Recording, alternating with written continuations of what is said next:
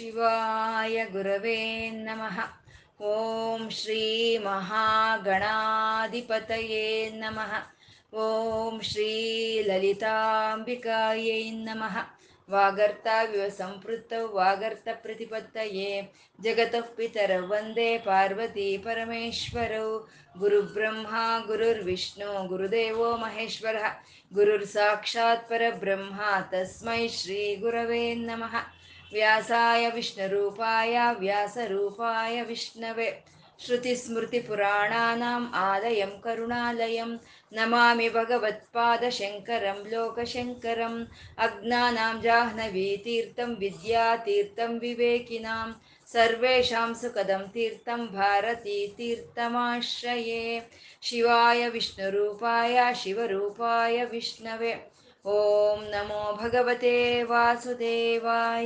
ಶ್ರೀಮಾತ್ರೇ ನಮಃ. ನಾಮ ರೂಪ ರಹಿತವಾದ ಚೈತನ್ಯವನ್ನ ನಾವು ವಿಷ್ಣು ಸಹಸ್ರನಾಮದಲ್ಲಿ ನಾರಾಯಣ ಬ್ರಹ್ಮ ಅಂತ ಉಪಾಸನೆ ಮಾಡ್ಕೊಳ್ತಾ ಇದ್ದೀವಿ. ಸಾವಿರ ನಾಮಗಳು ಒಬ್ಬೊಂದೇ, ಸಾವಿರ ರೂಪಗಳು ಒಬ್ಬೊಂದೇ. ಆ ಭಗವಂತನಲ್ಲಿ ಏನು ಗುಣಗಳು ಇದೆಯೋ ಆ ಗುಣಗಳನ್ನ ಇಲ್ಲಿ ನಾವು ನಾಮಗಳನ್ನಾಗಿ ಹೇಳ್ಕೊಳ್ತಾ ಇದ್ದೀವಿ.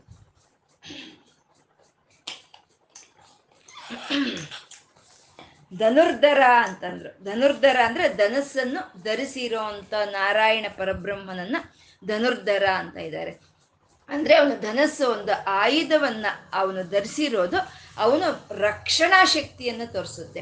ಈ ತಾನು ಸೃಷ್ಟಿ ಮಾಡಿರೋ ಅಂತ ಎಲ್ಲ ಬ್ರಹ್ಮಾಂಡಗಳನ್ನ ಆ ಭಗವಂತ ರಕ್ಷಿಸ್ಕೊಳ್ತಾ ಇದ್ದಾನೆ ಅಂತ ತೋರಿಸುವಂತದ್ದೇ ಧನುರ್ಧರ ಅಂತ ಒಂದು ನಾಮ, ಒಂದು ದ, ಒಂದು ಧನಸ್ಸು ಅನ್ನೋ ಒಂದು ಆಯುಧವನ್ನು ಧರಿಸಿ ಎಲ್ಲವನ್ನು ಅವನು ರಕ್ಷಿಸ್ಕೊಳ್ತಾ ಇದ್ದಾನೆ.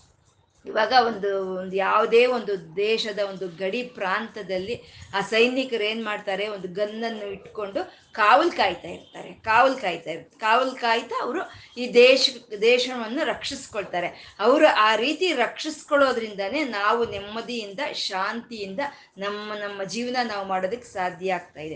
ಹಾಗೆ ಭಗವಂತ ತಾನು ಸೃಷ್ಟಿ ಮಾಡಿರೋಂಥ ಈ ಸೃಷ್ಟಿಯನ್ನೆಲ್ಲ ಕಾಪಾಡೋ ಸಲುವಾಗಿ ಅವನು ಆ ಧನಸ್ಸನ್ನು ಧರಿಸಿದಾನೆ ಅಂತ ಹೇಳ್ತಾ ಧನುರ್ಧರ ಅಂತ ಹೇಳಿದರು. ಆ ಧನುರ್ಧರ ಆದಂತ ಭಗವಂತ ಆ ಧನಸ್ಸನ್ನು ಧರಿಸಿ ಎಲ್ಲವನ್ನು ರಕ್ಷಣೆ ಮಾಡ್ಕೊಳ್ತಾ ಇರೋಂಥ ಭಗವಂತ ಧನುರ್ವೇದ ಅಂತಂದ್ರು. ಅಂದ್ರೆ ಧನುರ್ವೇದ ಅನ್ನೋದು ಆಯುರ್ವೇದದ ಆಯು ಒಂದು ಯಜುರ್ವೇದದ ಒಂದು ಉಪವೇದವೇ ಧನುರ್ವೇದ ಅಂತ ಹೇಳೋದು. ಅಂದ್ರೆ ಆ ಧನುರ್ವೇದ ಅನ್ನೋದು ಒಂದು ಆಯುಧ ವಿಜ್ಞಾನವನ್ನು ತಿಳಿಸ್ಕೊಡೋ ಅಂಥದ್ದು ಯಾವ ಆಯುಧಗಳು ಯಾವ ರೀತಿ ನಾವು ಪ್ರಯೋಗಿಸ್ಕೋಬೇಕು ಅಂತ ನಮ್ಗೆ ತಿಳಿಸ್ಕೊಡೋ ಅಂತ ಒಂದು ವಿಜ್ಞಾನವೇ ಧನುರ್ವೇದ. ಆ ಧನಸ್ಸನ್ನು ಧರಿಸಿರೋ ಅಂತ ನಾರಾಯಣ ಆ ವಿದ್ಯೆಯ ರೂಪದಲ್ಲಿ ಇದ್ದಾನೆ ಅಂತ ಧನುರ್ವೇದ ಅಂತ ಹೇಳ್ತಾ ದಂಡ ಅಂತ ಅಂದ್ರು. ಹಾಗೆ ಧನಸ್ಸನ್ನು ಧರಿಸಿ ಭಗವಂತ ದಂಡಿಸ್ತಾ ಇದ್ದಾನೆ. ಯಾರನ್ನ ತಪ್ಪು ಮಾಡಿದವ್ರನ್ನ ದಂಡಿಸ್ತಾ ಇದ್ದಾನೆ. ಆ ತಪ್ಪು ಮಾಡಿದವ್ರನ್ನ ದಂಡನೆ ಮಾಡೋ ಅಂತ ಆ ದಂಡನೆಯನ್ನು ಆ ಭಗವಂತನ ಸ್ವರೂಪನೇ ಅಂತ ಹೇಳ್ತಾ ದಂಡ ಅಂತ ಹೇಳ್ತಾ ಇದ್ದಾರೆ. ದಂಡೋ ದಮಯಿತಾದಸ್ಮಿ ಅಂತ ಭಗ, ಭಗವದ್ಗೀತೆಯಲ್ಲಿ ಭಗವಂತ ಹೇಳೋ ಹಾಗೆ ದಂಡನೆ ಮಾಡೋದ್ರಲ್ಲಿ ನಾನೇ ಇದ್ದೀನಿ ಅಂತ ಹೇಳೋ ಅಂಥದ್ದು. ಅಂದ್ರೆ ನಾವು ತಪ್ಪು ಮಾಡಿದಾಗ ಆ ಬರೋ ಅಂಥ ಶಿಕ್ಷೆ ಮತ್ತೆ ನಮ್ಮ ವ್ಯಕ್ತಿತ್ವ ಒಂದು ರೂಪುಗೊಳ್ಳಬೇಕು, ನಾವು ಒಂದು ಒಳ್ಳೆಯ ವ್ಯಕ್ತಿತ್ವವನ್ನು ಪಡ್ಕೋಬೇಕು ಅಂದ್ರೆ ನಮ್ಗೆ ದೊರಕುವಂತ ಶಿಕ್ಷಣೆ. ಆ ಎರಡು ದಂಡವೇ ಅಂತ ಹೇಳ್ತಾ ಪರಮಾತ್ಮ ಆ ಶಿಕ್ಷೆಯ ರೂಪದಲ್ಲಿ, ಆ ಶಿಕ್ಷಣ ರೂಪದಲ್ಲಿ ತಾನೇ ಇದ್ದಾನೆ ಅಂತ ಹೇಳ್ತಾ ದಂಡ ಅಂತ ಹೇಳಿದ್ರು. ಆ ಯಾಕೆ ಆ ದಂಡ ಆ ದಂಡ ನೀತಿ ಯಾಕೆ ಹಾಗೆ ಅಂತಂದ್ರೆ, ದಂಡೋ ದಮಯತ ಅಂತ ಅಂದ್ರು. ದಮಯತ ಅಂತಂದ್ರೆ ಆ ಶಿಕ್ಷೆಯನ್ನು ಕೊಡೋ ಅಂತ ಅವನು ಅವನೇ. ಆ ಶಿಕ್ಷೆಯ ರೂಪದಲ್ಲಿ ಅವನೇ ಇದ್ದಾನೆ, ಧನಸ್ಸನ್ನು ಧರಿಸಿ ಆ ಶಿಕ್ಷೆಯನ್ನು ಅವನೇ ಕೊಡ್ತಾ ಇದ್ದಾನೆ ಅಂತ ಹೇಳ್ತಾ ದಂಡೋ ದಮಯತ ದಮಃ ಅಂತಂದ್ರು. ಯಾಕೆ ಈ ಶಿಕ್ಷೆ? ತಪ್ಪು ಮಾಡಿದವರಿಗೆ ಶಿಕ್ಷೆ ಯಾಕೆ? ಈ ಒಂದು ವ್ಯಕ್ತಿತ್ವ ರೂಪುಗೊಳ್ಳಬೇಕು ಅಂದ್ರೆ ಆ ಶಿಕ್ಷಣೆ ಯಾಕೆ ಅಂದ್ರೆ ದಮಯತ ಅಂತ ಇದ್ದಾರೆ. ಅಂದ್ರೆ ಎಲ್ಲವನ್ನು ನಿಗ್ರಹಿಸೋ ಸಲುವಾಗಿ ಈ ದಂಡ ನೀತಿಯನ್ನ ಭಗವಂತ ಆಚರಣೆ ಮಾಡ್ತಾ ಇದ್ದಾನೆ ಅಂತ. ನಾವು ಯಾವುದಾದ್ರೂ ಒಂದು ಕೆಲಸವನ್ನು ಮಾಡಬೇಕು ಅಂತ ಅಂದ್ರೆ, ನಾವು ಈಗ ಮಾಡಬಾರ್ದು ಕೆಲಸ ಮಾಡಿದ್ರೆ ನಮಗೆ ಪಾಪ ಬರುತ್ತೆ, ನಮಗೆ ಅದರಿಂದ ಶಿಕ್ಷೆ ಸಿಕ್ಕುತ್ತೆ ಅನ್ನೋ ಒಂದು ಭೀತಿ ನಮಗೆ ಇರೋದ್ರಿಂದ ನಾವು ಒಂದು ಸರಿಯಾದ ಮಾರ್ಗದಲ್ಲಿ ನಾವು ನಡೀತೀವಿ. ನಮ್ಮನ್ನ ಒಂದು ಸರಿಯಾದ ಒಂದು ಕ್ರಮಶಿಕ್ಷಣೆಯಲ್ಲಿ ಇಡೋ ಸಲುವಾಗಿ ಭಗವಂತ ಧನುರ್, ಆ ಧನಸ್ಸನ್ನು ಧರಿಸಿ ಆ ಶಿಕ್ಷೆ ಮಾಡಿದವ್ರಿಗೆ ಆ ಶಿ, ಆ ಶಿಕ್ಷಣೆ, ಶಿಕ್ಷೆಯನ್ನು ಕೊಡ್ತಾ ಇದ್ದಾನೆ. ಆ ಶಿಕ್ಷೆಯ ರೂಪವೇ ಭಗವಂತ ಅಂತ ಹೇಳೋದು. ಇವಾಗ ನಮಗೆ ಯಾವುದಾದ್ರೂ ಒಂದು ವಿಷಯಗಳಲ್ಲಿ ನಮ್ಮ ಒಂದು ತಪ್ಪು ಅಂತ ಏನು ನಮಗೆ ತಿಳಿಯಲ್ಲ. ಆದರೆ ನಾವು ಅನಾವಶ್ಯಕವಾಗಿ ಬೇರೆಯವರಿಂದ ನೋವು ತಿಂತೀವಿ ನಾವು. ಆ ನೋವು ತಿಂದಾಗ ಏನಾಗುತ್ತೆ? ನಮ್ಗೆ ಯಾರು ನೋವನ್ನು ಉಂಟು ಮಾಡ್ತಾ ಇದ್ದಾರೋ ಅವ್ರ ಮೇಲೆ ನಮಗೆ ಕೋಪ ಬರುತ್ತೆ, ಸಿಟ್ಟು ಬರುತ್ತೆ, ಅಶಾಂತಿ ಆಗುತ್ತೆ. ಅದ್ರ ಬದಲಾಗಿ ನಾವು ಯಾವ ತಪ್ಪುಗಳು ಮಾಡಿದ್ವೋ ಆ ತಪ್ಪುಗಾಗಿ ಪರಮಾತ್ಮ ಈ ರೀತಿ ನಮ್ಮನ್ನು ಶಿಕ್ಷೆ ಕೊಡ್ತಾ ಇದ್ದಾನೆ ಅಂತ ತಿಳ್ಕೊಂಡು ನಮ್ಮ ತಪ್ಪುಗಳನ್ನು ನಾವು ತಿದ್ದುಕೊಳ್ಳೋದೇ ಆದರೆ ನಮಗೆ ಅವಾಗ ಯಾರ ಮೇಲೂ ನಮಗೆ ಸಿಟ್ಟು ಬರೋದಿಲ್ಲ. ಯಾರು ಮಾಡಿದ ತಪ್ಪುಗಳನ್ನು ನಾವು ಜೀವನ ಪರ್ಯಂತ ನಾವು ತಗೊಂಡು ಮುಂದೆ ಹೋಗೋದು ಇಲ್ಲ. ಯಾಕೆ ಅಂದರೆ ಅದು ಭಗವಂತನ ರೂಪವೇ. ಯಾವುದಾದ್ರೂ ಒಂದು ನೋವು ತಿಂದ್ವಿ ಅಂದರೆ ಅದರಿಂದ ನಾವೊಂದು ಪಾಠ ಕಲಿಯೋ ಅಂಥದ್ದು ಅಂತ ದಂಡೋ ದಮಯತಾ ದಮಃ ಅಂತ ಅಪರಾಜಿತ ಅಂತ ಇದ್ದಾರೆ. ಅಂದ್ರೆ ಒಂದು ಧನಸ್ಸನ್ನು ಧರಿಸಿ ಅವನು ಏನನ್ನೆಲ್ಲವನ್ನು ಗೆಲ್ತಾ ಇದ್ದಾನೆ, ಆ ಎಲ್ಲವನ್ನು ಗೆಲ್ತಾ ಇರೋ ಅಂತ ಅವನು ಅಪರಾಜಿತ, ಅಪರಾಜಯವನ್ನು ಗೆದ್ದು ಬಿಟ್ಟಿದ್ದಾನೆ ಅಂತ. ಎಲ್ಲವನ್ನು ಗೆದ್ರು ಅಪರಾಜಯವನ್ನು ಗೆಲ್ದಲೇ ಇದ್ರೆ ಅದು ಒಂದಲ್ಲ, ಒಂದಿನ ಭಗವಂತನ ಗೆದ್ದುಕೊಳ್ಳುತ್ತೆ. ಅಂದ್ರೆ ಭಗವಂತ ಸೋತೋಗ್ತಾನೆ. ಹಾಗಾಗಿ ಭಗವಂತ ಆ ಗೆಲ್ಲೋದ್ರಲ್ಲಿ ಅಪರಾಜಯವನ್ನೇ ಗೆದ್ದಿದ್ದಾನೆ ಅಂತ ಹೇಳ್ತಾ, ಅಪರಾಜಿತ ಅಂತ ಹೇಳ್ತಾ, ಸರ್ವಸಹ ಅಂತಂದ್ರು ಸರ್ವಸಹ ಅಂದ್ರೆ ಎಲ್ಲವನ್ನು ಸಹಿಸ್ಕೊಳ್ತಾ ಇದ್ದಾನೆ. ಎಲ್ಲವನ್ನು ಸಹಿಸ್ಕೊಳ್ತಾ ಇದ್ದಾನೆ. ಇವಾಗ ಮನೆಯ ಮಕ್ಕಳನ್ನು ಸಹಿಸ್ಕೊಳ್ಳೋರು ತಂದೆ ತಾಯಿ. ಆದರೆ ತಂದೆ ತಾಯಿ ಒಂಬತ್ತು ಸಲ ಸಹಿಸ್ಕೊಂಡ್ರು ಹತ್ತನೇ ಸಲ ಸಹಿಸ್ಕೊಳ್ಳೋಕೆ ನಂಗೆ ಆಗಲ್ಲ ಅಂತ ಹೇಳ್ತಾರೆ. ಆದರೆ ಭಗವಂತ ಸರ್ವಸಹ ಎಲ್ಲವನ್ನು ಅವನು ಎಲ್ಲವನ್ನು ಸಹಿಸ್ಕೊಳ್ತಾ ಇದ್ದಾನೆ ಅಂತ. ಆ ಸರ್ವ ಸಹ ಅಂತ ಹೇಳೋದ್ರಲ್ಲಿ ಆ ಒಂದು ಕ್ಷಮಾಗುಣವು ನಮಗೆ ಇಲ್ಲಿ ವ್ಯಕ್ತವಾಗ್ತಾ ಇರುವಂಥದ್ದು. ಪರಮಾತ್ಮ ಎಲ್ಲರನ್ನು ಕ್ಷಮಿಸ್ತಾ ಇದ್ದಾನೆ ಅಂತ ಹೇಳ್ತಾ ಸರ್ವಸಹ ಅಂತ ನಿಯಂತ ಅಂತಂದ್ರು. ಅವನು ಆ ಧನಸ್ಸನ್ನು ಧರಿಸಿ ಪ್ರತಿ ಒಂದು ಸೂರ್ಯ, ಚಂದ್ರ, ಗ್ರಹ ನಕ್ಷತ್ರಗಳಿಗೆಲ್ಲ ಒಂದು ನಿಯಮವನ್ನು ಇಟ್ಟಿದ್ದಾನೆ. ಒಂದು ಪ್ರಾಣಿಗಳಿಗೆ ಒಂದು ನಿಯಮ, ಒಂದೊಂದು ಪ್ರಾಣಿಗೆ ಒಂದೊಂದು ನಿಯಮ, ಮನುಷ್ಯರಿಗೆ ಒಂದೊಂದು ನಿಯಮ ಇಟ್ಟಿದ್ದಾನೆ. ಆ ನಿಯಮ ಅಂತ ಇಡೋವಾಗ ಅವನು ಈ ನಿಯಮ ನಾನು ಇಡ್ಲಾ, ಇದು ನಿಮ್ಗೆ ಒಪ್ಗೆನಾ ಅಂತ ಅವ್ನು ಕೇಳಲ್ಲ. ಇವಾಗ ಯಾವ ನಿಮ್ಗೆ ಈ ವಿಷಯ ನಿಮ್ಗೆ ಒಪ್ಪಿಗೆ ಇದೆಯಾ? ಕೈ ಎತ್ತಿ ಅಂತ ಕೈ ಲೆಕ್ಕ ಹಾಕ್ಕೊಳ್ತಾರಲ್ವ ವೋಟಿಂಗ್. ಆ ಥರ ಇಲ್ಲ. ಅವನು ಒಂದು ನಿಯಮ ಇಟ್ಟ ಅಂದರೆ ಅವ್ನು ಯಾರನ್ನು ಕೇಳೋ ಕೆಲಸ ಇಲ್ಲ ಅಂತ ಅವನು ನಿಯಂತ ಅಂತ ಹೇಳ್ತಾ ಇದ್ದ ಅಂದ್ರೆ ಡಿಕ್ಟೇಟರ್ ಅಂತ. ಅವನು ಹೇ, ಅವನು ಹೂಡಿದ ನಿಯಮಗಳನ್ನು, ಅವನು ವೇದದ ಮೂಲಕ ಅವನು ಅದ್ ನಮಗೆ ತಿಳಿಸ್ತಾ ಇದ್ದಾನೆ. ಅದನ್ನ ನಾವು ಪರಿಪಾಲನೆ ಮಾಡಲೇಬೇಕಾಗಿರುವಂಥದ್ದು ನಿಯಮ ಅಂತ ಹೇಳ್ತಾ, ನಿಯಂತ, ಅನಿಯಮ ಅಯಮಹ ಅಂತ ಇದ್ದಾರೆ. ಅಂದ್ರೆ ಆ ನಿಯಮಗಳನ್ನೆಲ್ಲ ತಾನೇ ಒಂದು ಏರ್ಪಾಟ್ ಮಾಡಿ ಆ ರೂಪದಲ್ಲಿ ತಾನೇ ಇದ್ದಾನೆ ಅಂತ. ಪ್ರತಿಯೊಂದಕ್ಕೂ ಒಂದು ನಿಯಮ ಅಂತ ಇದೆ ಇಲ್ಲ. ಒಂದು ಕಾಲಕ್ಕೊಂದು ನಿಯಮ ಇರುತ್ತೆ, ಒಂದು ದೇಶಕ್ಕೊಂದು ನಿಯಮ ಇರುತ್ತೆ, ಒಂದು ಪ್ರಾಣಿಯ ದೇಹಕ್ಕೆ ಒಂದು ನಿಯಮ ಇರುತ್ತೆ, ಒಂದು ಗ್ರಹಕ್ಕೆ ಒಂದು ನಿಯಮ ಇರುತ್ತೆ. ಆ ನಿಯಮಗಳ ರೂಪದಲ್ಲಿ ಭಗವಂತನೇ ಇದ್ದಾನೆ ಅಂತ ಹೇಳ್ತಾ ಅಯಮಹ ಅಂತ ಅಂದ್ರು. ಅಂದ್ರೆ ಅವನ ನಿಯಾಮಕ ಮಾಡಿರೋರು ಯಾರು ಇಲ್ಲ ಅಂತ ಅಯಮಹ ಅಂತ ಹೇಳಿದ್ರು. ಹಿಂದಿನ ಶ್ಲೋಕದಲ್ಲಿ ಅಷ್ಟಸಿದ್ಧಿಗಳು ಅಣಿಮ, ಮಹಿಮ, ಗರಿಮ, ಲಗಿಮ ಅನ್ನೋ ಒಂದು ಅಷ್ಟಸಿದ್ಧಿಗಳ ರೂಪದಲ್ಲಿ ನಾರಾಯಣ ಪರಬ್ರಹ್ಮನು ಇದ್ದಾನೆ ಅಂತ ಹೇಳ್ತಾ, ಈ ಶ್ಲೋಕದಲ್ಲಿ ಒಂದು ಅಷ್ಟಾಂಗ ಯೋಗ ಅಂತ ಹೇಳ್ತಾರೆ. ಅಷ್ಟಾಂಗ ಯೋಗದ ರೂಪದಲ್ಲಿ ಭಗವಂತ ನಾರಾಯಣನೇ ಇದ್ದಾನೆ ಅಂತ. ಅಂದ್ರೆ ಯೋಗ ಅಂತಂದ್ರೆ ಈ ನಮ್ಮ ಮನಸ್ಸು ಹೋಗಿ ಪರಮಾತ್ಮನಲ್ಲಿ ಐಕ್ಯವಾಗೋದೇ ಯೋಗ ಅಂತ. ಯೋಗ ಅಂದ್ರೆ ಕೂಡಿ, ಕೂಡೋ ಅಂತದ್ದು. ಈ ಕೂಡೋದು ಯಾವುದು? ಮನಸ್ಸು ಹೋಗಿ ಪರಮಾತ್ಮನನ್ನ ಕೂಡಿದ್ರೆ ಅದೇ ಯೋಗ ಅಂತ. ಅಂತ ಯೋಗದಿಂದ ನಾವು ಪರಮಾತ್ಮನ ಸೇರ್ಕೋಬೇಕು ಅಂದ್ರೆ ಅದಕ್ಕೆ ಅಷ್ಟಾಂಗಗಳಿರುತ್ತೆ. ಅದನ್ನ ಯಮ, ನಿಯಮ, ಆಸನ, ಪ್ರಾಣಾಯಾಮ, ಪ್ರತ್ಯಾಹಾರ ಧ್ಯಾನ, ಧಾರಣ, ಸಮಾಧಿ ಅಂತ ಹೇಳ್ತಾರೆ. ಈ ಎಂಟು ಅಂಗಗಳಿಂದ ಭಗವಂತನ ನಾವು ಸೇರ್ಕೊಳ್ಳೋ ಅಂತದ್ದು ಅಂದ್ರೆ ಈ ಎಂಟು ಅಂಗಗಳು ಭಗವಂತನ ಒಂದು ರೂಪವೇ ಅಂತ ಹೇಳ್ತಾ ನಿಯಮ, ಅನಿಯಮ ಅಂತ ಇಲ್ಲಿ ಹೇಳಿದ್ರು. ಇನ್ನು ಮುಂದೆ ಇನ್ನು ಸತ್ವವಾನ್ ಅಂತಿದ್ದಾರೆ. ಅಂದ್ರೆ ಪ್ರತಿ ಒಂದು ಈ ಪ್ರಪಂಚದಲ್ಲಿ ಪ್ರತಿ ಒಂದರಲ್ಲಿ ಒಂದು ಶಕ್ತಿ ಅಂತ ಇದೆ. ಪ್ರತಿ ಒಂದರಲ್ಲಿ ಒಂದು ಇರುವೆನಲ್ಲಿ ಒಂದು ಶಕ್ತಿ ಇದೆ, ಒಂದು ಆನೆಯಲ್ಲಿ ಒಂದು ಶಕ್ತಿ ಇದೆ ಪ್ರತಿ ಒಂದರಲ್ಲಿ ಒಂದು ಶಕ್ತಿ ಇದೆ. ಆ ಶಕ್ತಿಯ ಸ್ವರೂಪವೇ ಭಗವಂತ ಅಂತ ಹೇಳ್ತಾ ಸತ್ವವಾನ್ ಅಂತ ಇದ್ದಾಳೆ. ಸತ್ವ, ನಾವು ಹೇಳ್ತೀವಲ್ವ? ಸತ್ವ ಇರಬೇಕು ಅಂತ ಹೇಳ್ತೀವಿ. ಸತ್ವ ಸತ್ವ ಇರ್ಬೇಕ್ರಿ ಆ ಸತ್ವ ಇದ್ರೇನೆ ಅಂತ ನಾವು ಹೇಳ್ತೀವಿ. ಅಂದ್ರೆ ಸತ್ವ ಅಂತಂದ್ರೆ ಶಕ್ತಿ ಅಂತ. ಆ ಶಕ್ತಿ ಸ್ವರೂಪದಲ್ಲೇ ಭಗವಂತ ಇದ್ದಾನೆ ಅಂತ ಹೇಳ್ತಾ ಸತ್ವವಾನ್ ಅಂತಂದ್ರೆ ಆ ಭಗವಂತನ ಚೈತನ್ಯವೇ ಪ್ರತಿಯೊಂದಕ್ಕೆ ಸತ್ತ ಅದೇ ಒಂದು ಶಕ್ತಿ ಅಂತ ಹೇಳ್ತಾ ಸತ್ವವಾನ್ ಸಾತ್ವಿಕ ಅಂತ ಇದ್ದಾರೆ.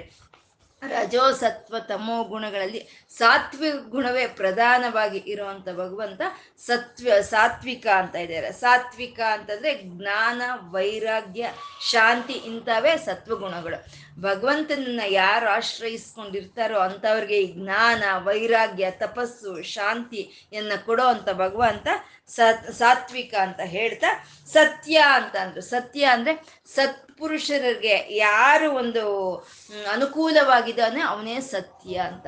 ಅಂದ್ರೆ ಭಗವಂತ ಹೂಡಿದಂಥ ಸಂಕಲ್ಪಗಳು ಆಗ್ಬೋದು ಅವನಿಟ್ಟಿರುವಂಥ ನಿಯಮಗಳಾಗ್ಬೋದು ಯಾವತ್ತು ಅವು ಶಾಶ್ವತ, ಅವು ವೃದ್ಧ ಆಗೋದಿಲ್ಲ, ಅವು ಸತ್ಯ ಅಂತ ಹೇಳ್ತಾ ಸತ್ಯಧರ್ಮ ಪರಾಯಣ ಅಂತಂದ್ರು. ಅಂದ್ರೆ ಅಂತ ಸಾತ್ವಿಕ ಜನರ ಗುರಿ ಯಾವ ಕಡೆ ಇದೆಯೋ, ಅಂತ ಸಾತ್ವಿಕ ಜನರ ಪ್ರಯಾಣ ಯಾವ ಕಡೆ ಇದೆಯೋ, ಆ ಗಮ್ಯವೇ ಸತ್ಯಧರ್ಮ ಪರಾಯಣ ಅಂತ ಹೇಳ್ತಾ ಅಭಿಪ್ರಾಯ ಅಂತಂದ್ರು. ಅಭಿಪ್ರಾಯ ಅಂತಂದ್ರೆ ಎಲ್ಲರ ಕೈಯಲ್ಲಿ, ಎಲ್ಲರು ಯಾರಾದ್ರೂ ಸರಿ ಬೇಕು ಅಂತ ಬಯಸೋ ಅಂತ ಶ್ರೀಹರಿ ಅವನ ಅಭಿಪ್ರಾಯ ಅಂತ.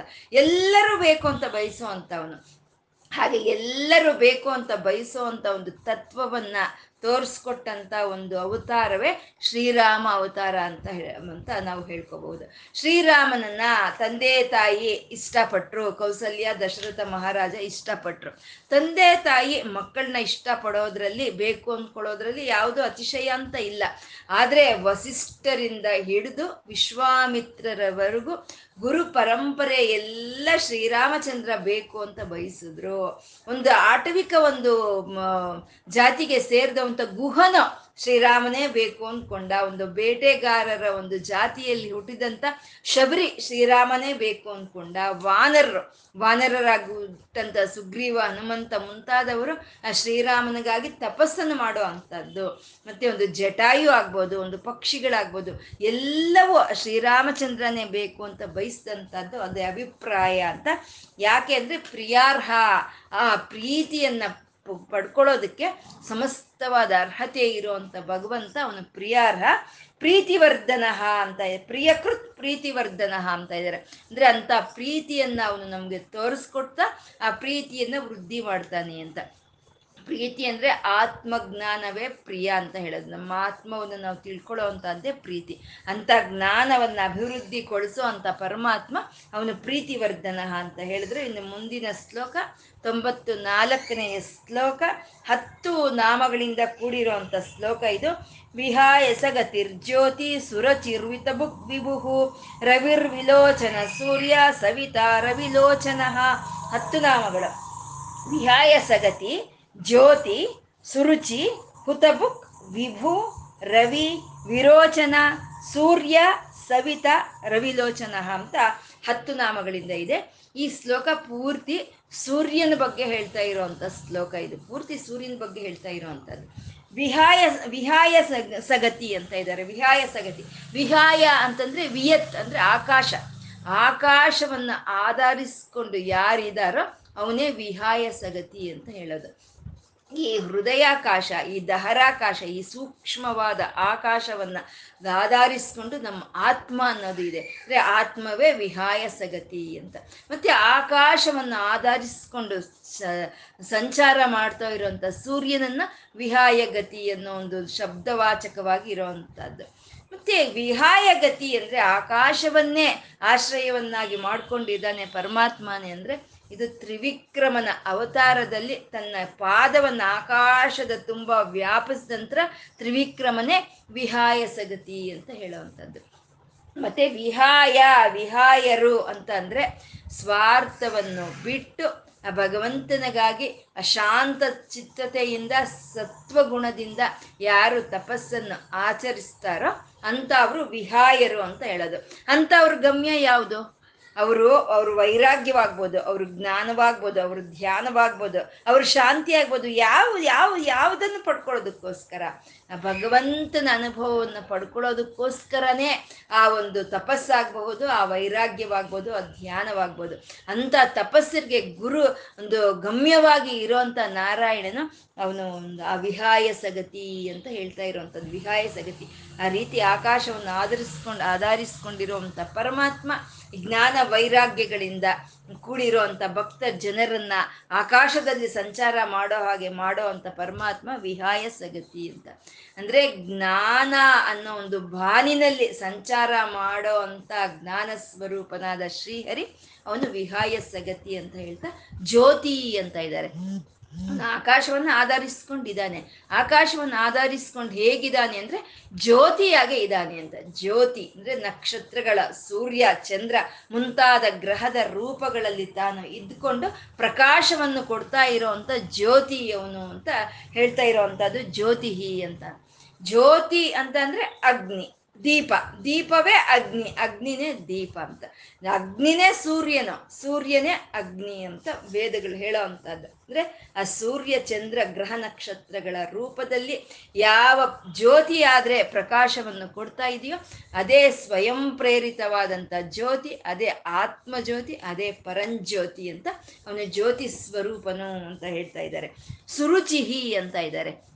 ಆಕಾಶವನ್ನು ಆಧರಿಸ್ಕೊಂಡು ಅಲ್ಲಿ ಪ್ರಕಾಶವನ್ನು ಸೂರ್ಯಚಂದ್ರ ಗ್ರಹ ನಕ್ಷತ್ರಗಳಿಗೆ ಕೊಡ್ತಾ ಆ ಕಿರಣಗಳನ್ನು ಎಲ್ಲ ಕಡೆ ವ್ಯಾಪಿಸ್ಕೊಂಡು ವ್ಯಾಪಿಸಿ ಇರೋವಂಥ ನಾರಾಯಣನ ಅವನು ಸುರುಚಿಹಿ ಅಂತ. ಸುರುಚಿಹಿ ಅಂದರೆ ಒಳ್ಳೆಯ ಅಭಿರುಚಿ ಇರೋ ಅಂತ ಅವನು ಪರಮಾತ್ಮ ಅಂತ.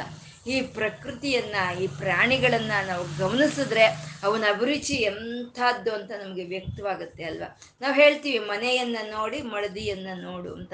ಹಾಗೆ ಈ ಸೃಷ್ಟಿಯನ್ನೆಲ್ಲ ಗಮನಿಸಿದ್ರೆ ಆ ಭಗವಂತನ ಅಭಿರುಚಿ ಹೇಗೆ ಇರಬೇಕು ಅಲ್ವಾ? ಅವನು ಸುರುಚಿಹಿ ಅಂತ ಹೇಳ್ತಾ ಇದ್ದಾರೆ ಸುರುಚಿಹಿ ಅಂತ ಹೇಳೋದು ಸಮೃದ್ಧಿಯನ್ನ ಹೇಳುತ್ತೆ. ಸಮೃದ್ಧಿಯಾಗಿ ಸಮಸ್ತವನ್ನ, ಸಮಸ್ತವಾದ ಲೋಕಗಳಿಗೆ ಹಂಚ್ತಾ ಇರುವಂತ ಪರಮಾತ್ಮ ಅವನು ಸುರುಚಿಹಿ ಅಂತ. ಅವನಿಂದ ಬರ್ತಾ ಇರುವಂತ ಅವನ ಪರಂಜ್ಯೋತಿ, ಅವನಿಂದ ಬರ್ತಾ ಇರುವಂತ ಎಲ್ಲ ಕಿರಣಗಳು ಸುರುಚಿ ಅಂದ್ರೆ ಶುಭವನ್ನು ಉಂಟು ಮಾಡುತ್ತೆ ಅಂತ. ಅಂದ್ರೆ ಯಾವುದೇ ಒಂದು ದೀಪದಿಂದ ಬರುವಂತ ಕಿರಣಗಳು ಅದು ಒಂದು ಶುಭವನ್ನೇ ಉಂಟು ಮಾಡುತ್ತೆ ಅಲ್ವಾ ಹಾಗೆ ಅಂತಂದ್ರೆ, ಹಾಗೇನು ಹೇಳಕ್ಕಾಗಲ್ಲ ಅಲ್ವಾ? ನಾವು ಇವಾಗ ಜ್ವಾಲಾಮುಖಿ ಇದೆ, ಒಂದು ವಾಲ್ಕೆನೋಸ್ ಅಂತ ಹೇಳ್ತೀವಿ. ಅದು ಒಂದು ಜ್ವಾಲೆಯಾಗಿ ಅದು ಹುರಿದಾಗ ಅದೇನು ಸುಂದರವಾಗೂ ಕಾಣೋದಿಲ್ಲ, ಅದು ಶುಭವನ್ನು ಉಂಟು ಮಾಡೋದಿಲ್ಲ. ಅದು ಒಂದು ಭೀಕರವಾಗಿರುತ್ತೆ, ಅದು ಆ ಪ್ರಕೃತಿಯ ಸುತ್ತಮುತ್ತ ಪ್ರದೇಶಕ್ಕೆಲ್ಲ ಅದು ಅಪಾಯವನ್ನು ಒಡ್ಡುವಂಥದ್ದು.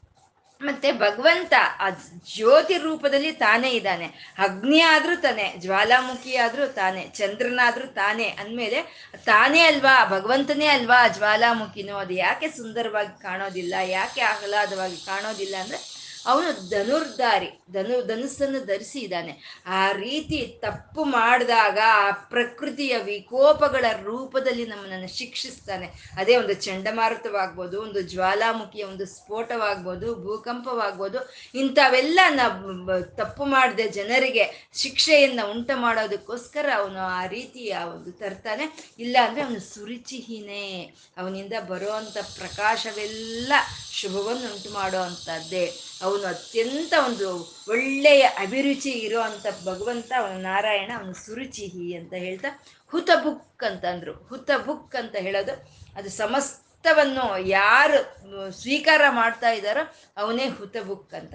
ನಾವು ಹೇಳ್ಕೊಂಡ್ವಿ ಈ ಶ್ಲೋಕ ಸೂರ್ಯನಿಗಾಗಿ ಹೇಳ್ತಾ ಇರುವಂಥದ್ದು ಸೂರ್ಯನು ಸಮಸ್ತವನ್ನು ಹೀರ್ಕೊಳ್ತಾನೆ. ಒಂದು ನೀರಿಂದ ಹಿಡಿದು ಸಮಸ್ತವನ್ನು ತಾನು ಹೀರ್ಕೊಳ್ಳೋ ಅಂತ ಸೂರ್ಯನೇ ಅವನೇ ಹುತಬುಕ್ ಅಂತ ಹೇಳೋ ಅಂಥದ್ದು ಆ ಹುತಬುಕ್ ಆದಂಥ ಪರಮಾತ್ಮ ಎಲ್ಲ ಪ್ರಾಣಿಗಳಲ್ಲಿ ಅಗ್ನಿ ರೂಪದಲ್ಲಿ ಇರ್ತಾನೆ, ಅಗ್ನಿ ರೂಪದ. ಅಹಂ ವೈಶ್ವಾನರೋ ಭೂತ್ವ ಪ್ರಾಣಿನಾಂ ದೇಹಮಾಶ್ರಿತ ಅಂತ. ಈ ಜಠರಾಗ್ನಿ ಅಂತ ಹೇಳ್ತೀವಿ ನಾವು. ನಮ್ಮ ಎಲ್ಲ ಪ್ರಾಣಿಗಳಲ್ಲೂ ಈ ಜಠರಾಗ್ನಿ ಇರುತ್ತೆ. ಆ ಜಠರಾಗ್ನಿ ಏನು ಆ ಒಂದು ಹೊಟ್ಟೆಯ ಒಳಕ್ಕೆ, ಆ ಜಠರದ ಒಳಕ್ಕೆ ಹೋಗುತ್ತೋ ಅದನ್ನೆಲ್ಲ ಭಸ್ಮ ಮಾಡುತ್ತೆ. ಆ ರೀತಿ ಪರಮಾತ್ಮ ಕೊಟ್ಟಿದ್ದನ್ನೆಲ್ಲ ತಗೊಳ್ಳೋ ಅಂಥವನು ಆ ಹುತಬುಕ್, ಆ ಹವಿಸ್ಸು. ನಾವೊಂದು ಯಜ್ಞದಲ್ಲಿ ಹವಿಸ್ಸು ಅಂತ ಕೊಡ್ತೀವಿ. ಆ ಕೊಟ್ಟಂತ ಹವಿಸನ್ನ ಅವನ ಅನುಭವಿಸಿ ಸ್ವೀಕಾರ ಮಾಡೋ ಅಂತ ಅವನು ಹುತಬುಕ್ ಅಂತ ಹೇಳ್ತಾ, ವಿಭುಹು ಅಂತಂದ್ರು. ವಿಭುಹು ಅಂತ ಅಂದ್ರೆ ವಿಶೇಷವಾಗಿ ತಾನು ಪ್ರಕಟವಾಗೋ ಅಂಥದ್ದನ್ನೇ ವಿಭುಹು ಅಂತ ಹೇಳಿದ್ರು ವಿಶೇಷವಾಗಿ ತಾನು ಒಬ್ಬನೇ, ಆದ್ರೆ ಆ ಒಂದು ಆ ಸಂದರ್ಭಕ್ಕೆ ತಕ್ಕಂತೆ ತಾನು ಅನೇಕವಾದ ಒಂದು ರೂಪಗಳಲ್ಲಿ ಪ್ರಕಟವಾಗ್ತಾನೆ. ಇವಾಗ ನಾವು ಒಬ್ರೆ ಒಬ್ರೆ, ಆ ಒಬ್ರೇ ಅವ್ರೆ ಅವರು ಮಗ ಆಗ್ತಾರೆ, ಅಣ್ಣ ಆಗ್ತಾರೆ, ತಮ್ಮ ಆಗ್ತಾರೆ, ಗಂಡ ಆಗ್ತಾನೆ, ಮತ್ತೆ ತಂದೆ ಆಗ್ತಾನೆ, ಗುರು ಆಗ್ತಾನೆ.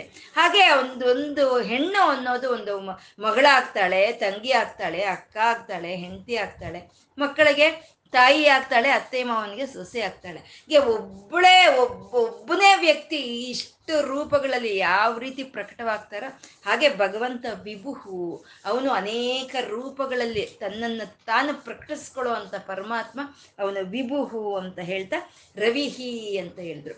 ಆ ಸೂರ್ಯನ ಹೆಸರು ರವಿ ಅಂತ ಹೇಳ್ತಾ ಇದ್ದಾರೆ. ಸೂರ್ಯನಿಗೆ ಅನೇಕ ನಾಮಗಳಿದೆ ಅನೇಕ ನಾಮಗಳಿದೆ ಸೂರ್ಯನಿಗೆ. ಅದರಲ್ಲಿ ಹನ್ನೆರಡು ನಾಮಗಳನ್ನು ನಾವು ಮುಖ್ಯವಾಗಿ ಹೇಳ್ಕೊಳ್ತೀವಿ. ಮಿತ್ರ, ರವಿ, ಸೂರ್ಯ, ಭಾನು ಅಂತ ಹನ್ನೆರಡು ನಾಮಗಳನ್ನು ನಾವು ಮುಖ್ಯವಾಗಿ ಹೇಳ್ಕೊಳ್ತೀವಿ. ಯಾಕೆ ಇಟ್ರು ಆ ಹೆಸರುಗಳನ್ನ ಅವನಿಗೆ ಅಂತಂದ್ರೆ ಆ ಲಕ್ಷಣಗಳನ್ನು ಹಿಡಿದು ಆಯಾ ಹೆಸರು ಹೇಳ್ತಾರೆ. ಇವಾಗ ಒಂದು ಜ್ಞಾನದಿಂದ ನಾವು ತೋರಿದಾಗ ಹಬ್ಬ ನೀನು ಸರಸ್ವತಿ ಅಂತೀವಿ.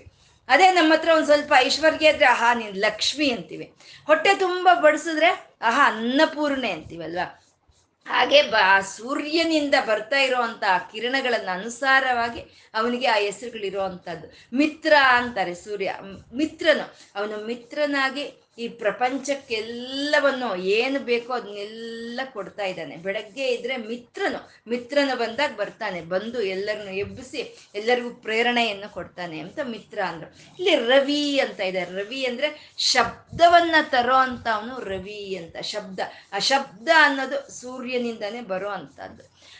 ಒಂದು ಅಂಧಕಾರದಲ್ಲಿ ಒಂದು ಕತ್ ಕತ್ತಲಲ್ಲಿ ನಾವು ಇದ್ದಾಗ ಆ ಕತ್ತಲಲ್ಲಿ ಏನು ನಮ್ಮ ಕಣ್ಣಿಗೆ ಕಾಣಿಸ್ದಲೇ ಇದ್ರು ಶಬ್ದ ಅನ್ನೋದು ನಮಗೆ ಕೇಳಿಸುತ್ತೆ. ಆ ಶಬ್ದ ಚೈತನ್ಯವೇ ಶಬ್ದ ಪರಬ್ರಹ್ಮನು ಅಂತ ಹೇಳೋವಂಥದ್ದು. ಹಾಗೆ ಅಂಧಕಾರದಲ್ಲಿ ನಾವು ಇದ್ದಾಗ ನಮಗೆ ಆ ಅಂಧಕಾರದಲ್ಲಿ ಬೆಳಕನ್ನು ತರೋ ಅಂತ ಅವನೇ ಅವನೇ ರವಿ ಅಂತ. ರವಿ ಅಂದ್ರೆ ರಸವನ್ನ ಆಸ್ವಾದನೆ ಮಾಡೋ ಅವನು ರವಿ ಅಂತ. ಈ ಒಂದು ಜಲವನ್ನೆಲ್ಲ ಒಂದು ಅವನು ಎಲ್ಲವನ್ನು ಆಸ್ವಾದನೆ ಮಾಡ್ತಾ ಮೋಡಗಳ ರೂಪದಲ್ಲಿ ಮತ್ತೆ ನಮಗೆ ಮಳೆಯನ್ನು ತಂದ್ಕೊಡೋ ಅವನು ರವಿ ಅಂತ ಹೇಳ್ತಾ. ವಿರೋಚನಃ ಅಂತಂದ್ರೆ ವಿರೋಚನಃ ಅಂದ್ರೆ ವಿಧ ವಿಧವಾಗಿ ವಿಧ ವಿಧವಾಗಿ ತನ್ನನ್ನು ತಾನು ಪ್ರಕಟಿಸ್ಕೊಳ್ಳೋ ಅಂತದನ್ನೇ ವಿರೋಚನ ಅಂತ ಹೇಳಿದರು. ಸೂರ್ಯನೋ ಒಬ್ಬನೇ ಆದಂತ ಸೂರ್ಯನೋ, ಇಲ್ಲಿ ಒಂದು ಮಳೆಯನ್ನು ತರ್ತಾನೆ, ಬೆಳಕನ್ನು ಕೊಡ್ತಾನೆ ಒಂದು ಬೇಕಾಗಿರುವಂತ ಪ್ರಾಣಶಕ್ತಿಯನ್ನ ಕೊಡ್ತಾನೆ ಬೇಕಾಗಿರುವಂಥ ಐಶ್ವರ್ಯಗಳನ್ನೆಲ್ಲ ಈ ಭೂಮಿ ಮೇಲ್ಗೆ ತರ್ತಾ ಇದ್ದಾನೆ ಅಂತ ಅನೇಕವಾಗಿ ಅನೇಕವಾಗಿ ಪ್ರಕಟ ಮಾಡಿಸೋ ಅಂಥದನ್ನೇ ವಿರೋಚನ ಅಂತ ಹೇಳ್ತಾ ಸೂರ್ಯ ಅಂತ ಹೇಳಿದ್ರು. ಸೂರ್ಯ ಅಂತ ಅಂದರೆ ಹುಟ್ಟಿಸೋವನು ಅಂತ. ಅಂದ್ರೆ ಈ ಭೂಮಿ ಮೇಲೆ ಎಲ್ಲಾ ವಿಧವಾದ ಐಶ್ವರ್ಯಗಳು ಯಾರಿಂದ ಹುಟ್ಟಿ ಬರ್ತಾ ಇದೆಯೋ ಅವನೇ ಸೂರ್ಯ ಅಂತ. ನಮ್ಗೆ ಇವತ್ತು ಏನು ಸಿಕ್ಕಿದ್ರು ಒಂದು ಒಂದು ಗಾಳಿಯಿಂದ ಹಿಡಿದು, ಒಂದು ಬೆಳಕಿಂದ ಹಿಡಿದು, ಒಂದು ನೀರಿಂದ ಹಿಡಿದು ಏನು ನಾವು ಅನುಭವಿಸ್ತಾ ಇದ್ದೀವೋ ಅದೆಲ್ಲ ಸಮಸ್ತವು ಆ ಸೂರ್ಯನಿಂದನೇ ನಮ್ಗೆ ಬರ್ತಾ ಇರುವಂತದ್ದು ಅಂತ ಸೂರ್ಯ ಎಲ್ಲ ಐಶ್ವರ್ಯಗಳನ್ನ ನಮಗೆ ತರ್ತಾ ಇದ್ದಾನೆ ಅಂತ ಒಂದು ಆ, ನಮಗೆ ಒಂದು ಆಯುಷ್ ಆಗ್ಬೋದು, ಒಂದು ಆರೋಗ್ಯವಾಗ್ಬೋದು, ಒಂದು ಕಾಲದ ಒಂದು ಪರಿಭ್ರಮಣವೇ ಆಗಬಹುದು. ಪ್ರತಿಯೊಂದು ಆ ಸೂರ್ಯನಿಂದನೇ ನಮಗೆ ಬರ್ತಾ ಇದೆ. ಆ ಸೂರ್ಯನಲ್ಲಿ ಇರೋ ಒಂದು ವಿಷ್ಣು ವಿಭೂತಿ ಅದು ನಾರಾಯಣನ ವಿಭೂತಿನೇ ಅವನೇ ಸೂರ್ಯನಾರಾಯಣನು ಅಂತ ಸೂರ್ಯ ಅಂತ ಹೇಳ್ತಾ ಸವಿತಾ ಅಂತಂದ್ರು. ಸವಿತಾ ಅಂದ್ರೆ ಪ್ರಸವಿಸೋನು ಸವಿತಾ ಅಂತ. ಪ್ರಸವ ಇಂದ ಬಂದಿರೋ ಅಂಥದ್ದೇ ಸವಿತ್ರಿ ಸವಿತಾ ಅಂತ ಹೇಳೋದು. ಅಂದ್ರೆ ಅವನು ಅವನು ಎಲ್ಲ ಈ ಸೃಷ್ಟಿಕರ್ತನಾದಂಥ ಪರಬ್ರಹ್ಮನು ಎಲ್ಲಾ ಪ್ರಾಣಿಗಳನ್ನು ಪ್ರಸವಿಸಿದಾನೆ ಅಂತ ಹೇಳ್ತಾ ಅವನು ಸವಿತಾ ಅಂತ ಹೇಳ್ತಾ ರವಿಲೋಚನಃ ಅಂತ ಅಂದ್ರು ರವಿಲೋಚನ ಅಂತಂದ್ರೆ ತಾನು ಎಲ್ಲವನ್ನು ಸೃಷ್ಟಿ ಮಾಡಿ, ಎಲ್ಲವನ್ನು ರಕ್ಷಣೆ ಮಾಡ್ಕೊಳ್ತಾ ಎಲ್ಲವಕ್ಕೂ ಪೋಷಣೆಯನ್ನು ಕೊಡ್ತಾ, ತಾನೆಲ್ಲವನ್ನು ನೋಡ್ತಾ ಇದ್ದಾನೆ. ಎಲ್ಲ ಬ್ರಹ್ಮಾಂಡಗಳನ್ನು ನೋಡ್ತಾ ಇದ್ದಾನೆ. ಅನೇಕ ಕೋಟಿ ಬ್ರಹ್ಮಾಂಡಗಳು ಇದ್ರೂ ಅವನು ಎಲ್ಲವನ್ನು ನೋಡ್ತಾ ಇದ್ದಾನೆ. ಯಾವ ರೀತಿ ನೋಡ್ತಾ ಇದ್ದಾನೆ ಅಂದರೆ, ರವಿ ಲೋಚನ ಅಂತಂದ್ರು. ಆ ಸೂರ್ಯನನ್ನೇ ಲೋಚನ ಅಂದರೆ ನೇತ್ರ. ಆ ಸೂರ್ಯನನ್ನೇ ನೇತ್ರವನ್ನಾಗಿ ಮಾಡಿಕೊಂಡು ಸಮಸ್ತವನ್ನು ತಾನು ದರ್ಶನ ಮಾಡ್ತಾ ಇದ್ದಾನೆ ಅಂತ ರವಿಲೋಚನ ಅಂತಂದ್ರು. ಸೂರ್ಯ, ಸೂರ್ಯನಲ್ಲಿ ಸಮಸ್ತ ಸಮಸ್ತವಾದಂಥ ಒಂದು ಶಕ್ತಿಯನ್ನ ಆ ನಾರಾಯಣನು ಸೂರ್ಯ ನಾರಾಯಣನು ಅವನು ತುಂಬಿ ಇಟ್ಟಿರುವಂಥದ್ದು ಅದಕ್ಕೆ ಈ ಎಲ್ಲ ಐಶ್ವರ್ಯಗಳು ಯಾರಲ್ಲಿ ಇರುತ್ತೋ ಅವನ್ನ ನಾವು ಭಗವಾನ್ ಅಂತ ಹೇಳ್ತೀವಿ. ಭಗ ಅಂದ್ರೆ ಐಶ್ವರ್ಯಗಳು. ಆ ಭಗ ಯಾರಲ್ಲಿ ಇರುತ್ತೋ ಅವ್ನು ಭಗವಾನ್ ಅಂತ ಹೇಳ್ತೀವಿ. ನಾವು ಸೂರ್ಯನಿಗೆ ಮಾತ್ರನೇ ಸೂರ್ಯ ಭಗವಂತ ಅಂತ ಹೇಳೋದು. ಸೂರ್ಯ ಭಗವಾನ್ ಅಂತ ಹೇಳೋದು. ಅಂದ್ರೆ ಆ ಎಲ್ಲ ಐಶ್ವರ್ಯಗಳನ್ನು ಹುಟ್ಟಿಸೋ ಅಂತ ಅವನು ಸೂರ್ಯನು. ಅವನೇ ಪ್ರತ್ಯಕ್ಷ ದೇವರು ಅಂತ ಹೇಳೋದು. ನಮ್ಗೆ ಪ್ರತ್ಯಕ್ಷವಾಗಿ ನಮ್ಗೆ ಕಾಣೋ ಅಂತ ನಮ್ಮ ಒಂದು ಆ ಅಕ್ಷ ಕಿರಣ ನಮ್ಮ ಒಂದು ಬಾಳಿಗೆ ಒಂದು ಜ್ಯೋತಿ ಆಗಿರುವಂತ ಸೂರ್ಯನು ಅವನು ಸೂರ್ಯ ಅಂತ ಹೇಳ್ತಾ ಅನಂತಹ ಅಂತ ಇದ್ದಾರೆ. ಇನ್ನು ಮುಂದಿನ ಶ್ಲೋಕದಲ್ಲಿ ತೊಂಬತ್ತೈದನೆಯ ಶ್ಲೋಕ, ಅನಂತೋ ಅನ, ಅನಂತೋ ಹುತಬುಕ್ ಭೋಕ್ತಾ ಸುಖದೋ ನೈಕದೋಗ್ರಜ ಅನಿರ್ವಿಣ್ಣ ಸದಾಮರ್ಷಿ ಲೋಕಾಧಿಷ್ಠಾನಮದ್ಭುತ ಅಂತ ಇದು ಹತ್ತು ನಾಮಗಳಿಂದ ಕೂಡಿರೋ ಅಂತ ಶ್ಲೋಕ ಇದು. ಅನಂತ ಹುತಬುಕ್ ಭೋಕ್ತ ಸುಖದ ನೈಕಜ ಅಗ್ರಜ ಅನಿರ್ವಿಣ್ಣ ಸದಾಮರ್ಷಿ ಲೋಕಾಧಿಷ್ಠಾನ ಅದ್ಭುತ ಅಂತ ಇದ್ದಾರೆ. ಅನಂತ, ಈ ಸೂರ್ಯನು ಹೇಗೆ ಅಂದ್ರೆ ಅನಂತ ಅವನು, ಅವನಿಗೆ ಆದಿ ಅಂತ್ಯ ಅನ್ನೋದು ಅವನಿಗೆ ಇಲ್ಲ ಅಂತ.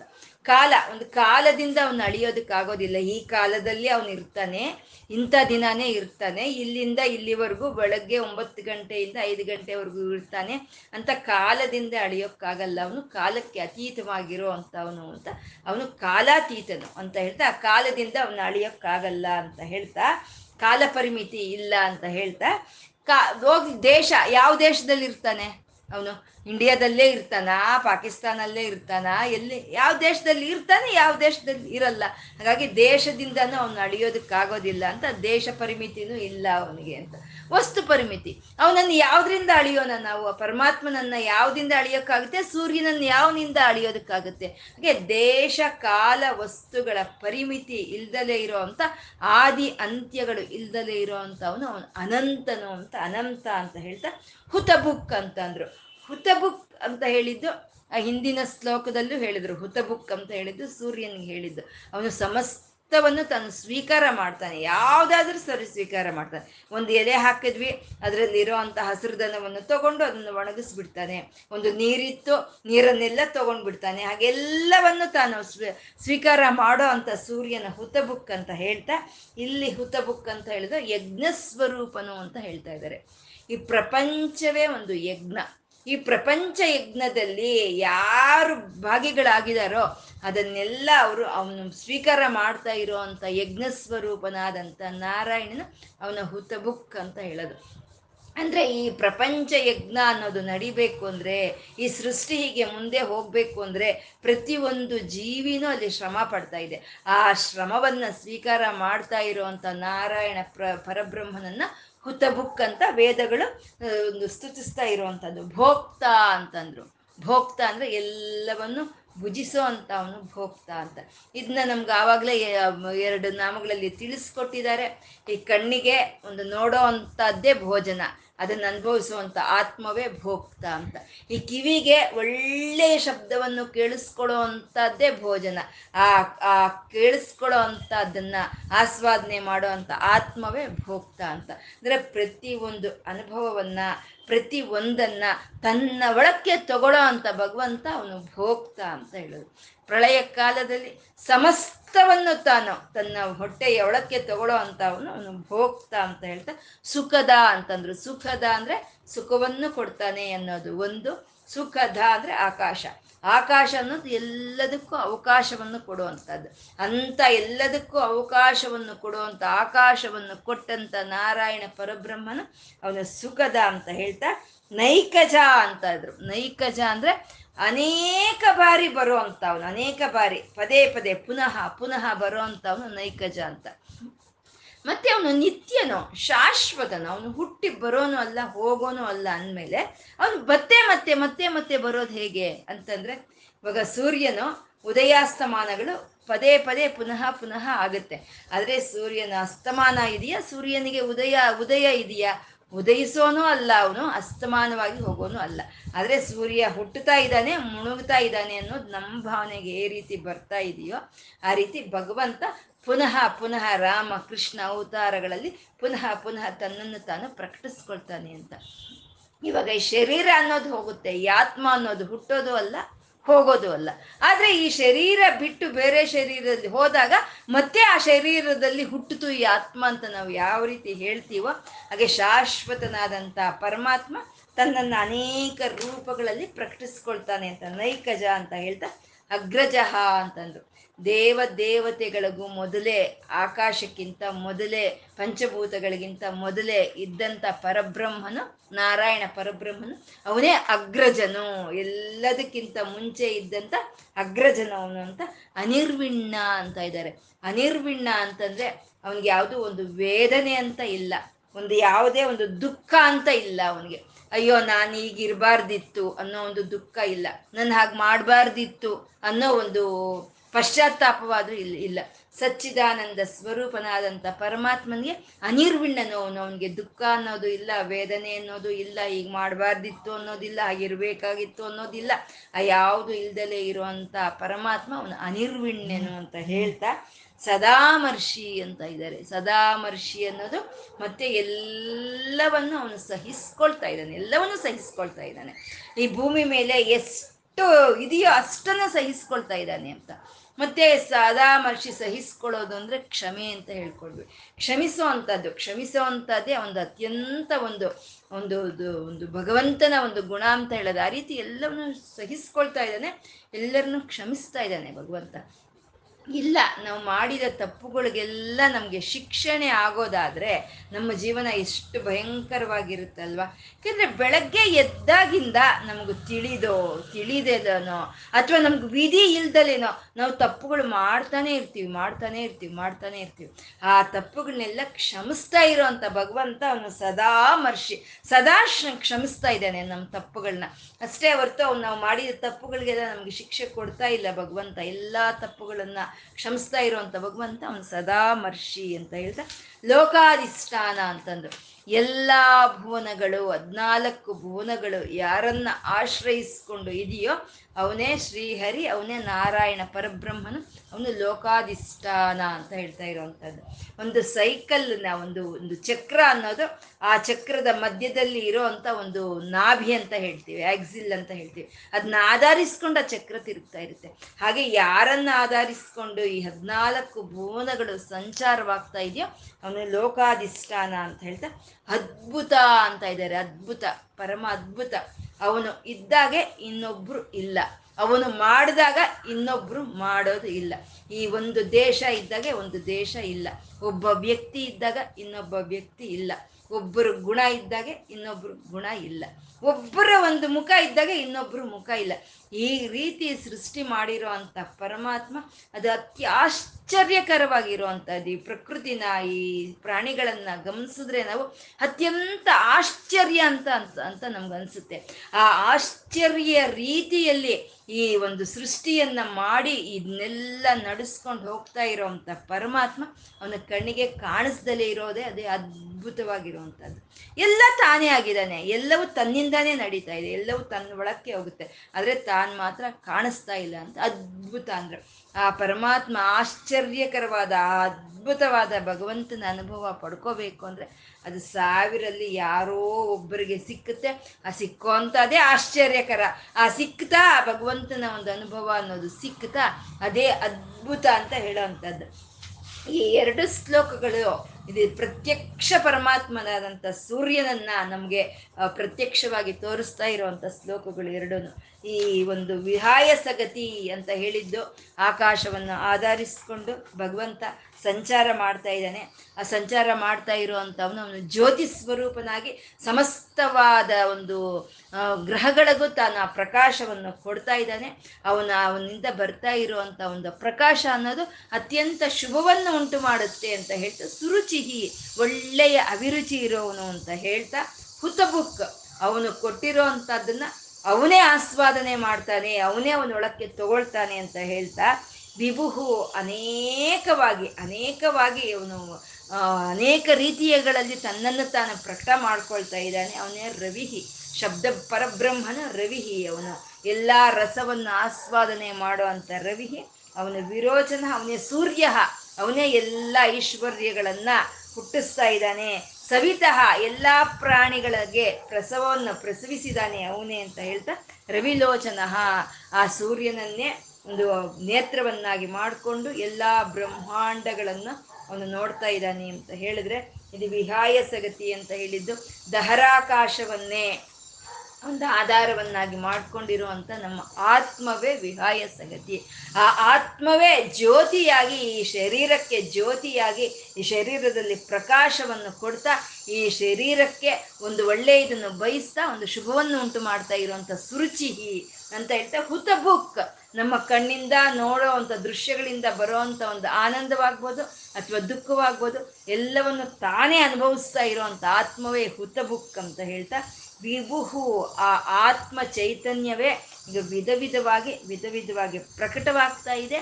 ಆತ್ಮದಿಂದಾನೇ ಒಂದು ಆ ಶಬ್ದ ಅನ್ನೋದು ನಮ್ಮ ಈ ಶರೀರದಲ್ಲಿ ಉತ್ಪನ್ನವಾಗಿರೋ ಅಂಥದ್ದು. ಅವನೇ ಸೂರ್ಯ, ಅವನೇ ಸಮಸ್ತವಾದ ಇಂದ್ರಿಯಗಳಿಗೂ ಮತ್ತೆ ಸಮಸ್ತವಾದ ಇಂದ್ರಿಯಗಳ ಒಂದು ಒಂದು ರಸವನ್ನು ಅವನು ಉತ್ಪನ್ನ ಮಾಡಿರೋ ಅಂಥವನು ಅವನೇ ರವಿಲೋಚನ. ಅವನು ಆತ್ಮ ಅನ್ನೋದು ನಮ್ಮ ಶರೀರದಲ್ಲೇ, ನಮ್ಮ ಶರೀರವನ್ನೇ ಕಣ್ಣನ್ನಾಗಿ, ನೇತ್ರವನ್ನಾಗಿ ಮಾಡಿಕೊಂಡು ಎಲ್ಲವನ್ನು ನೋಡ್ತಾ ಇದೆ ಅಂತ ಹೇಳೋ ಅಂತ ಒಂದು ನಾ, ಒಂದು ಶ್ಲೋಕ. ಅಲ್ಲಿ ಸೂರ್ಯನಿಗೂ ಅನ್ವಯನವಾಗುತ್ತೆ ಇಲ್ಲಿ ಆತ್ಮಕ್ಕೂ ಅನ್ವಯವಾಗುತ್ತೆ. ಅದು ಅನಂತ. ಸೂರ್ಯನ ಅನಂತನ. ಅವನು ಯಾವ ದೇಶದಲ್ಲಿ, ಈ ಎಲ್ಲ ದೇಶದಲ್ಲಿ ಇರೋ ಅಂಥವನು ಎಲ್ಲ ಕಾಲಗಳಲ್ಲಿ ಇರೋ ಅಂಥವನು ಅವನು ಅನಂತನು. ಅವನೇ ಭೋಕ್ತ, ಎಲ್ಲ ಕೊಟ್ಟಿರೋದನ್ನೆಲ್ಲ ಅವನೇ ಅವನ ಒಳಕ್ಕೆ ತಗೊಳ್ಳೋ ಅಂಥದ್ದು ಸುಖದ, ಸುಖವನ್ನು ಕೊಡ್ತಾ ಇದ್ದಾನೆ ಸೂರ್ಯನು. ಎರಡು ದಿನ ಸೂರ್ಯನ ದರ್ಶನ ಆಗಲಿಲ್ಲ ಅಂದ್ರೆ ನಮ್ಗೆ ಎಲ್ಲಿ ಸುಖ ಬಂತು? ಹಾಗೆ ಬೆಳಗ್ಗೆ ಅಷ್ಟೊತ್ತಿಗೆ ಬಂದು ನಮ್ಮನ್ನ ಎಬ್ಬಿಸ್ತಾ, ನಮಗೆ ಒಂದು ಚೈತನ್ಯವನ್ನು ಕೊಡ್ತಾ, ಪ್ರೇರಣೆಯನ್ನು ಕೊಡ್ತಾ, ನಮಗೆ ಸುಖವನ್ನು ಕೊಡ್ತಾ ಇರುವಂತ ಸೂರ್ಯನು, ಅವನು ನೈಕಜಹ ಅನೇಕವಾಗಿ, ಅನೇಕ ಬಾರಿ ಉದಯಾಸ್ತಮಾನಗಳ ತರ್ತ ಅನೇಕ ಬಾರಿ ತನ್ನನ್ನು ತಾನು ಪ್ರಕಟಿಸ್ಕೊಳ್ತಾ ಇರುವಂತ ಸೂರ್ಯನ್, ಅವನು ಅಗ್ರಜಃ ಅವನು ನಮ್ಮೆಲ್ಲರಿಗಿಂತ ಮುಂಚೆನೆ ಇದ್ದಂಥ ಅವನು ಅನಿರ್ವಿಣ್ಣ ಅವನಲ್ಲಿ ಯಾವುದು ಒಂದು ದುಃಖ ಅಂತ ಆಗಬಹುದು, ಯಾವುದು ಒಂದು ವೇದನೆ ಅನ್ನೋದು ಆಗ್ಬೋದು ಇಲ್ದಲೇ ಇರುವಂತ ಅನಿರ್ವಿಣ್ಣನು ಅವನು ಸದಾಮರ್ಷಿ ಎಲ್ಲವನ್ನು ಸಹಿಸ್ಕೊಂಡು ಹೋಗ್ತಾ ಇರುವಂತ ಅವನು. ಎಲ್ಲರ ತಪ್ಪುಗಳನ್ನ ಕ್ಷಮಿಸ್ತಾ ಇರುವಂಥವನು ಈ ಎಲ್ಲ ಲೋಕಗಳು ಆ ಸೂರ್ಯನ್ನೇ ಆಧರಿಸ್ಕೊಂಡಿರುವಂಥದ್ದು ಲೋಕಾಧಿಷ್ಠಾನ. ಅದು ಅದ್ಭುತ ಅತ್ಯ ಅದ್ಭುತ ಅನ್ನೋದು. ಸೂರ್ಯನು, ಚ ಒಂದು ಸೂರ್ಯನ ರೂಪದಲ್ಲಿ ಅವನು ಆ ಒಂದು ಆಕಾಶದಲ್ಲಿ ಪ್ರಕಾಶವನ್ನು ಕೊಡ್ತಾ ಇರುವಂಥದ್ದೇ ಅದೇ ಒಂದು ಅತ್ಯಂತ ಅದ್ಭುತವಾಗಿರುವಂಥದ್ದು ಅದ್ಭುತ ಅದು. ಯಾಕೆಂದ್ರೆ ಅವನ ಮೇಲೆ ಇದ್ದಾನೆ. ಆ ಮೇಲೆ ಅವನು ಇರೋದ್ರಿಂದಾನೆ ಅವನ ಕೆಳಗೆ ಇರುವಂಥ ಎಲ್ಲ ಲೋಕಗಳಿಗೂ ಅವನು ಈ ರೀತಿ ಪ್ರಕಾಶವನ್ನು ಕೊಡೋದಕ್ಕೆ ಸಾಧ್ಯವಾಗ್ತಾ ಇರುವಂಥದ್ದು ಅಂತ ಅದು ಅದ್ಭುತ ಭಗವಂತನ ಒಂದು ಅನುಭವ ಅನ್ನೋದು ನಮ್ಮ ಹೃದಯಕ್ಕೆ ಬರೋದೇ ಅದ್ಭುತ, ಅದೇ ಆಶ್ಚರ್ಯ. ಹಾಗೆ ಯಾವ ಭಕ್ತರಾದರೂ ಸರಿ ಆ ಅನುಭವವನ್ನು ಪಡ್ಕೊಂಡವರು ಅವರೇ ಅದ್ಭುತರು ಅಂತ ಹೇಳ್ಕೊಳ್ತಾ ಇವತ್ತು ನಾವು ಏನು ಹೇಳ್ಕೊಂಡಿದ್ದೀವೋ ಅದು ಪ್ರತ್ಯಕ್ಷ ದೈವನಾದಂತಹ ಸೂರ್ಯನಾರಾಯಣನಿಗೆ ಅರ್ಪಣೆ ಮಾಡಿಕೊಳ್ಳೋಣ. ಲಕ್ಷ್ಮೀನಾರಾಯಣರಿಗೆ ನತಿರಿಯಂ ನನ್ನ ಈ ನಮಸ್ಕಾರವನ್ನು ಸ್ವೀಕಾರ ಮಾಡು ತಂದೆ ಅಂತ ಕೇಳ್ಕೊಳ್ತಾ ಸರ್ವಂ ಶ್ರೀ ಲಲಿತಾರ್ಪಣಮಸ್ತು.